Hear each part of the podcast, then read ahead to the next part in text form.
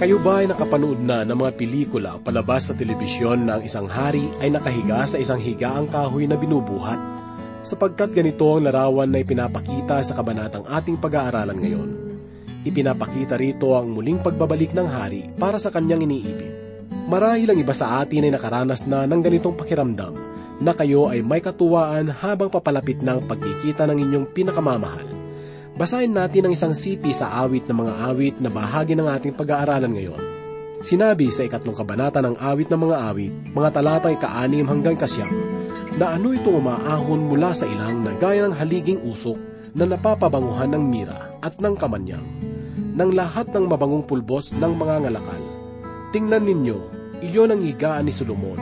Anim na pong magigiting na lalaki ang nasa palibot niyon sa magigiting na lalaki ng Israel Silang lahat ay may sakbat na tabak at sanay sa pakikipagdigma. Bawat isa ay may tabak sa kanyang hita. Sa mga hudyat sa gabi ay laging handa. Si Haring Solomon ay gumawa para sa sarili ng higaang binubuhat mula sa kahoy ng Lebano. Ginawa niyang pilak ng mga haligi niyon. Ang likod niyon ay ginto at ang upuan ay kulay ube. Ang loob niyon ay hinabi ng mga pag-ibig ng mga anak na babae ng Jerusalem. Ang kwento ng hari at ng kanyang pinakaiibig ay mayroong kalakip na espiritual na pahayag para sa atin. Kaya't kung nais ninyo itong malaman ay ianda ninyo ang inyong mga puso sa pagtanggap ng salita ng Diyos na iyahatid sa atin ni Pastor Rufino de la Pere. Dito lamang po sa ating programang Ang Paglalakbay.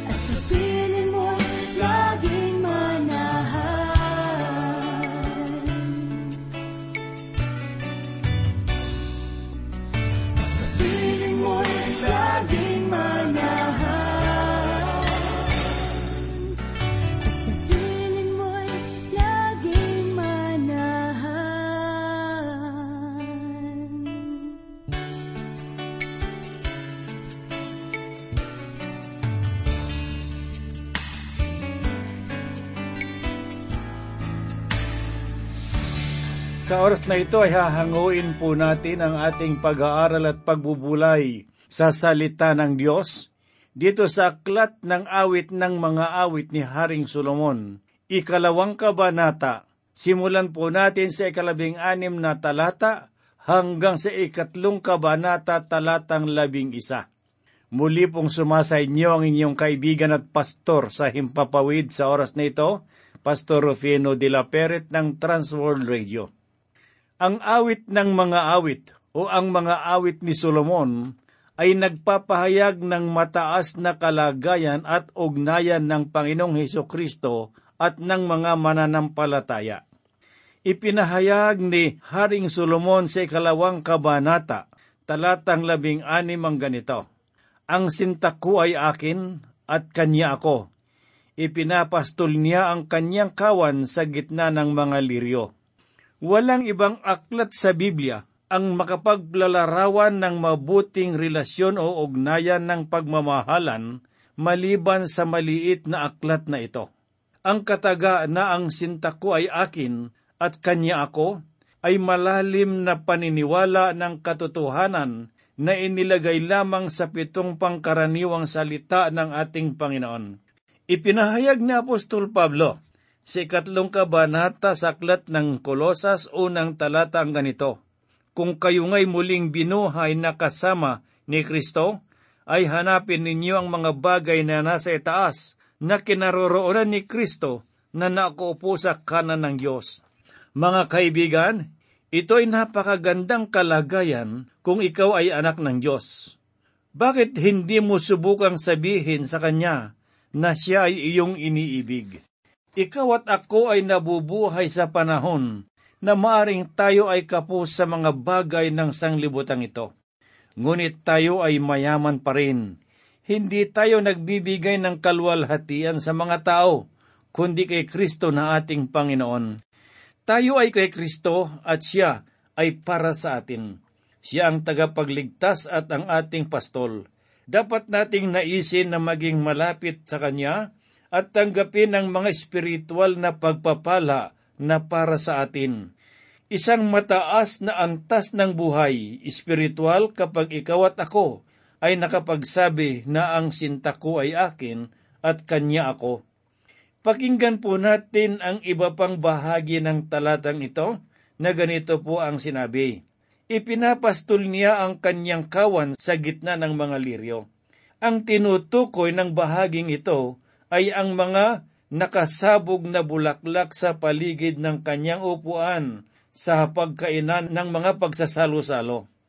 Nagpapahayag ito ng kasiyahan at mabuting ugnayan, kagalakan at lahat ng mga bagay na nakalulugod.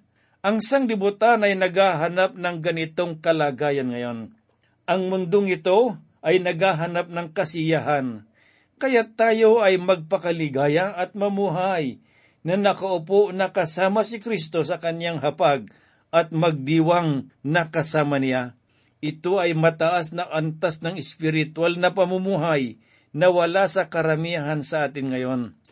Kaya kailangan nating tularan ang sigaw ng mga ikakasal na sabi nila, Piliin mo ako at ako'y patakbong lalapit sa iyo.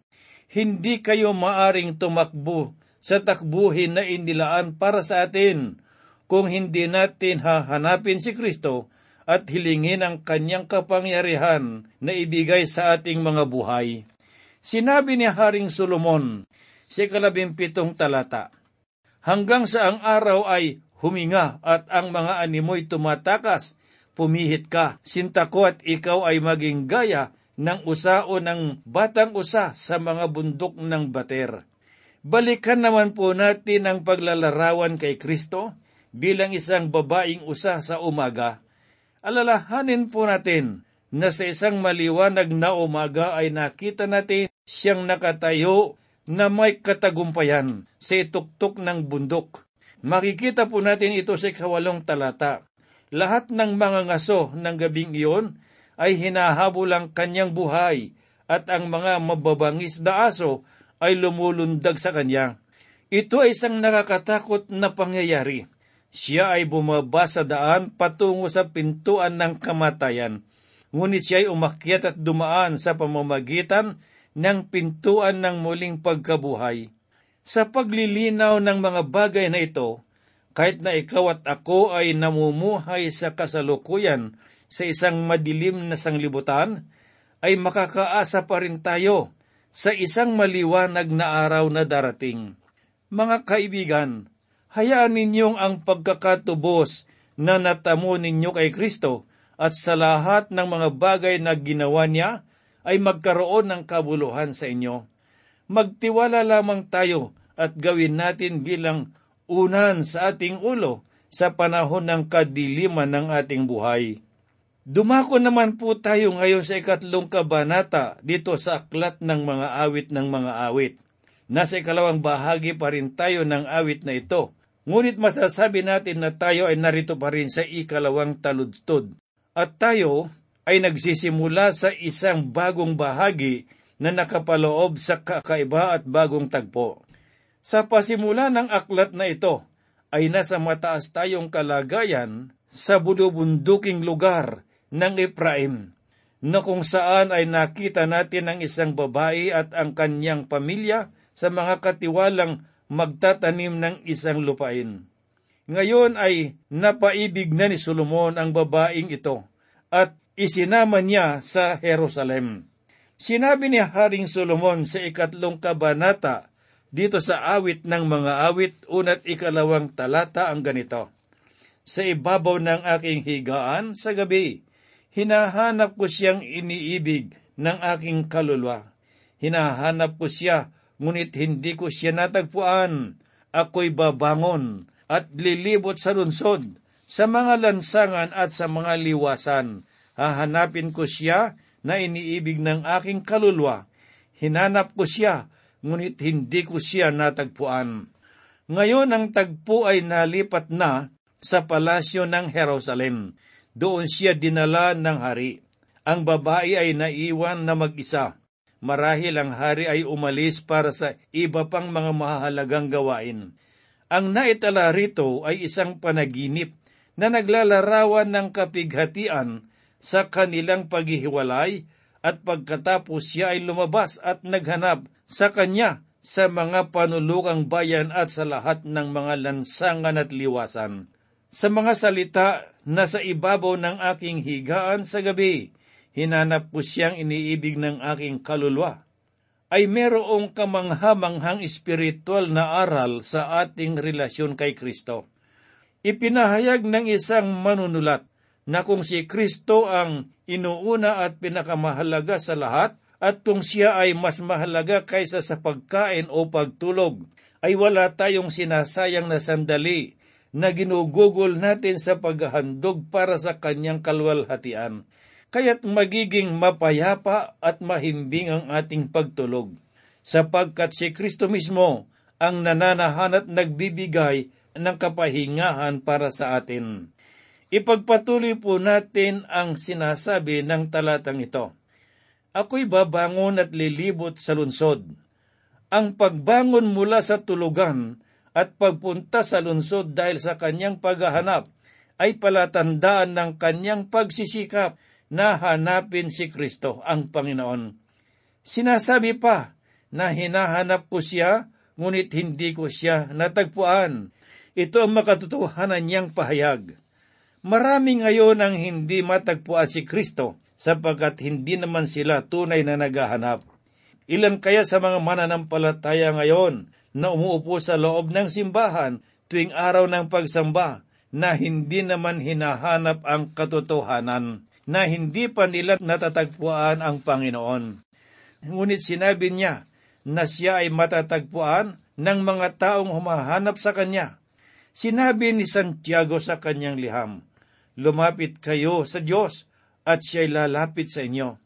Na matatagpuan sa ikaapat na kabanata ng Santiago, talatang walo. Ipinahayag sa ikatlong talata ang ganito, Nakita ko ng mga tanod habang sila'y naglilibot sa lunsod, Nakita ba ninyo siya na sinisinta ng aking kaluluwa? Ang mga tanod ay naging matulungin sa paghahanap kung nasaan ang kanyang iniibig, at natagpuan nila sa hindi kalayo ang malugar sa kanila. Sa ikaapat na talata ay pakinggan po natin ang sinabi ng mga ngaral. Halos di pa ako nakakalayo sa kanila nang masumpungan ko siya na iniibig ng aking kaluluwa.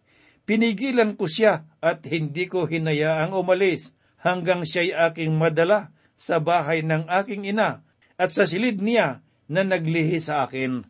Mga kaibigan, ito ay gantimpala sa kanyang paghahanap.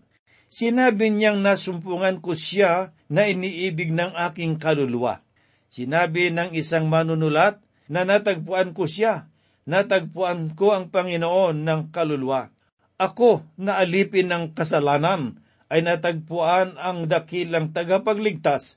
Ako na anak ng kadiliman ay natagpuan ang buhay. Ako na pinakasukdulan sa lahat ng naliligaw ay natagpuan ko ang Diyos at tagapagligtas. Ako na isang ulila ay natagpuan ng aking kaibigan, iniibig na asawa. Kaya't ganun din ang inyong gawin mga anak ng sayon, na siya ay matatagpuan ninyo, sapagkat sinasabi ninyong matatagpuan kung hahanapin ninyo siya ng buong puso. Saklat ni Propeta Isayas, Kabanatang 55, talatang 6 ay ganito po ang sinasabi. Hanapin ang Panginoon samantalang siya'y inyong makikita. Siya ay tawagin habang malapit pa. Sinabi pa sa isang bahagi ng talatang ito na pinigilan ko siya at hindi hinayaang aalis. Mga kaibigan, ang pagpapanatili ng kawalang ugnayan kay Kristo ay nangangailangan ng pagsisikap sa ating bahagi.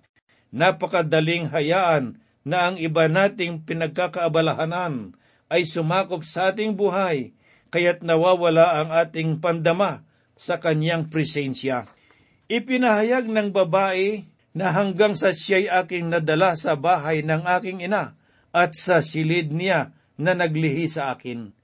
Noong kanya siyang matagpuan, ay bumalik siya sa lugar na kung saan siya ipinanganak, kung saan niya siya nakilala marami sa atin ay kailangang bumalik sa ating unang inibig. Naalala pa ba ninyo kung gaano siya kahalaga nung siya ay unan niyong matagpuan? Sa kalimang talata ay ganito po naman ang sinabi ng mga ngaral, O mga anak na babae ng Jerusalem, kayo'y aking pinagbibilinan, alang-alang sa mga usang lalaki at babae sa kaparangan, na huwag ninyong pukawin o gisingin man ang pagmamahal hanggang sa kanyang maibigan. Ipinapahayag sa talatang ito na nanunumbalik na ang naputol na pakikipag-ugnayan. Ang mga susunod at huling bahagi ng ikatlong kabanata ay isang kayamanan na inilarawan ito ang pagbabalik ng hari para sa kanyang mapapangasawa. Ang pangkaraniwang babaeng Sulamita ay naghintay ng matagal na panahon sa pagbabalik ng pastol na kanyang pinakaibig na pinagbigyan niya ng kanyang puso. Isang araw samantalang siya ay nasa taniman, ay nakita niya ang haliging usok na likha ng alikabok sa daan. Ang sigaw ay maririnig at nagpapasalin-salin sa bawat labi na nagsasabing, Tignan ninyo si Haring Solomon ay dumarating. Subalit may mga bagay na dapat pang gawin ang babaeng Sulamita. May lumapit sa kanya at masayang nagsabi, Oh, si Haring Solomon ay hinahanap ka. Sumagot siya ng may pagtataka, Hinahanap ako? Hindi ko nakikilala si Haring Solomon. Ngunit nung siya ay dalhin sa kanyang harapan, ay nakilala niya na siya pala ang pastol na kanyang inibig at bumalik siya para sa kanya. Pinaupo siya ni Haring Solomon sa karwahi at nagsimula ang isang mahabang hanay ng mga taong naglalakad na nadaraanan ang mga pangkaraniwang mamamayan ng lalawigan na walang imik. Namangha sila sa biglang pagbabago ng kalagayan sa buhay ng dating pangkaraniwang dalagitang Sulamita na dati ay katulad lamang nila. Napakagandang pagmasdan ng ganitong larawan isang larawan ng malwalhating katotohanan ng pagkikita na si Kristo na ating pinakaibig ay muling babalik para sa kanyang mga minamahal. Ipinahayag ni Apostol Pablo sa ikaapat na kabanata ng unang Tesalonika, ikalabing anim at labimpitong talata ang ganito. Sapagkat ang Panginoon mismo ang bababa mula sa langit na may sigaw, may tinig ng arkanghel at may tumpeta ng Diyos, at ang mga namatay kay Kristo ay babangon muna. Pagkatapos tayong nabubuhay na nanitira, ay aagawing kasama nila sa mga ulap upang salubungin ang Panginoon sa papawirin at sa gayon ay makapiling natin ang Panginoon magpakailanman. Ipinahayag ni Haring Solomon sa talatang ika-anim na ganito, Ano itong umaahon mula sa ilang na gaya ng haliging usok na napapabanguhan ng mira at ng kamanyang ng lahat ng mabangong pulbos ng mga ngalakal. Ito ay isang paglalarawan kay Solomon habang siya ay nakasakay sa kanyang karwahi sa lungsod ng Jerusalem kasama ang kanyang mapapangasawa. Ang kalwalhatian na tinataglay ni Solomon ay hindi kayang maipalawanag. Ngunit nalalaman natin sa mga susunod na talata na tayo na mga mananampalataya ay dapat na mamuhay sa sanglibutang ito na maging patotoo para sa Panginoong Heso Kristo. Bilang mga patotoo, dapat na makita sa ating buhay ang mga pabango at halimuyak ng Panginoon. Ang bawat isa sa atin ay tulad ng isang babaeng ikakasal na inilalapit sa harapan ng kanyang mapapangasawa at ang halimuyak ni Kristo ay dapat na nasa atin sa tuwing tayo ay magpapatotoo para kay Kristo tulad ng sinasabi sa talata na napapabanguhan ng mira at ng kamanyang. Tunay na napakabuti ng Panginoon ang mira ay nagpapahayag ng kanyang kamatayan at ang kamanyang ay ang kanyang buhay. Ang dalawang ito ay parehong matinyas at malwalahating halimuyak ng Panginoon. Sa ikapitong talata ay ganito po naman ang sinabi. Tignan ninyo, iyon ang higa ni Solomon. Anim na pong magigiting na lalaki ang nasa palibot niyon sa magigiting na lalaki ng Israel. Ang kanyang higaan ay katulad ng ating mga napapanood sa mga sinaunang pelikula na ang taong may mataas na katungkulan at kapangyarihan sa isang kaharian ay hindi naglalakad sa lansangan. Bagkus ito ay nakahiga sa isang higaan na may apat na taong bumubuhat sa apat na sulok nito. Sila ay nabubuhay sa panahon na maraming panganib kaya sinasabi sa talata na anim na pong magigiting na lalaki ang nasa palibot niyon sa magigiting na lalaki ng Israel. Sila ay mga bantay na naroroon upang ipagtanggol siya. Sila ang mga lihim na tagapagligtas ng hari. Marahil ay masasabi natin na dapat nating bantayan ang katauhan ng ating Panginoong Heso Kristo. Sa ibang salita, kailangan nating ipahayag ang ating paniniwala at pagtitiwala sa katauhan ni Kristo Jesus na siya ay tunay na Diyos na nagkatawang tao. Dapat nating itakwil ang katuroan ng liberalismo. Hindi natin dapat tanggapin ang kahit anong bagay na nagtuturo na si Kristo ay isang tao lamang. Ang mga tagapagbantay noon ay merong mga tabak na ipinahayag nitong ikawalong talata na ganito po ang sinabi. Silang lahat ay may sakbat na tabak at sanay sa pakikipagdigma. Bawat isa'y may tabak sa kanyang hita. Ang mga hudyat sa gabi ay laging handa. Ipinapahayag ng talata na ang ating tabak ay ang salita ng Diyos. Sila ay bihasa sa pakikipagdigma. Kailangan din nating malaman kung paano gamitin ang salita ng Diyos. Ang salita ng Diyos ay tabak ng Espiritu at ito ang sandata ng isang mabuting kawal ni Heso Kristo. Basahin naman po natin ang sinasabi sa ikasyam at ikasampung talata na ganito po ang tinuran ng mga ngaral. Si Haring Solomon ay gumawa para sa sarili ng higaang binubuhat mula sa kahoy ng Libanon. Ginawa niyang pilak ang mga haligin niyon ang likod niyon ay ginto, at ang upuan ay kulay ubi. Ang loob niyon ay hinabi ng may pag-ibig ng mga anak na babae ng Jerusalem. Si Haring Solomon ay merong higaang binubuhat na yari sa mga kahoy ng Libanon, at ang mga haligin niyon ay yari sa ginto. Nailarawan na ba ninyo sa inyong mga isipan ang ganitong bagay na may haliging ginto? Sinabi pa na ang loob niyon ay hinabi ng may pag-ibig ng mga anak na babae ng Jerusalem. Ang higaang ito ni Haring Solomon ay ginawa ng mga kababaihan ng Jerusalem at ganoon katindi ang kanilang damdamin na ipinakita sa paggawa ng kanyang higaan. Dumako naman po tayo ngayon sa pinakahuling talata ng ating pag-aaral sa oras na ito. Sinasabi sa ikalabing isang talata, Humayo kayo, o mga anak na babae ng Sayon, at inyong masdan si Haring Solomon na may korona na ipinutong sa kanya ng kanyang ina sa araw ng kanyang kasal, sa araw ng katuwaan ng kanyang puso. Sinabi na siya ay kinoronahan ng kanyang ina.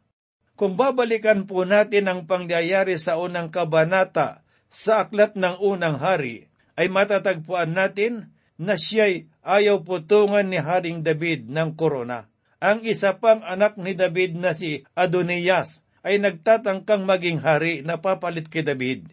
Si David ay matanda na at hindi na gumagawa ng anumang hakbang sa mga kaganapang ito.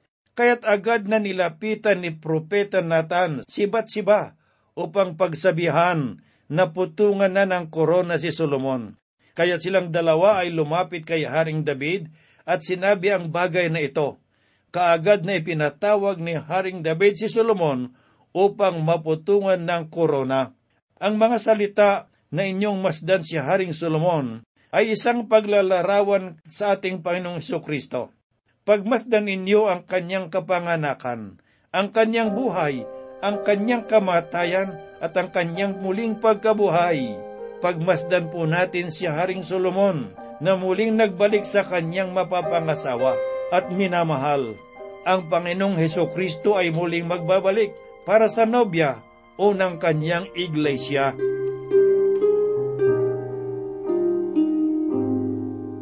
Tayo po ay manalangin. Kami po ay dumudulog sa iyo sa oras na ito, dakilang Diyos. Pinupuri ka namin at pinasasalamatan sapagkat ang mga salita mo, Panginoong Diyos, na aming natutunghayan at napagbubulayan ay nagiging kalakasan sa aming mga buhay espiritual ng aming pananampalataya upang kami ay huwag malin lang ng mga bulaang mga ngaral. Salamat po, Panginoon Diyos, sa banal na Espiritu patuloy na gumagabay sa bawat isa sa amin. Panginoong Diyos, sa oras na ito, dinadalangin din po namin ang mga kaibigan at mga kapatid na nakikinig ng iyong mga salita. Saan mang dako ng aming kapuluan sila naroroon, abutin mo po sila ng iyong mga kamay. Idinadalangin din po namin ang mga kaibigan at mga kapatid na marahil pa ng Diyos ay naroon sila sa kanilang mga hanap buhay. Ngunit nakikinig ng iyong mga salita Panginoong Diyos, ihatid mo sa kanila ang mensahe ng pagbabagong buhay. Gayun din po, Panginoong Diyos, ang aming bansa. Itinataas namin sa iyo, ikaw ang kumilos sa buhay ng bawat isang nasa pamahalaan. Kami po'y umaasa na ito iyong gagawin. Ang lahat po'y hinihiling namin sa banal na pangalan na aming Panginoong Kristo, Diyos naming tagapagligtas. Amen. Kung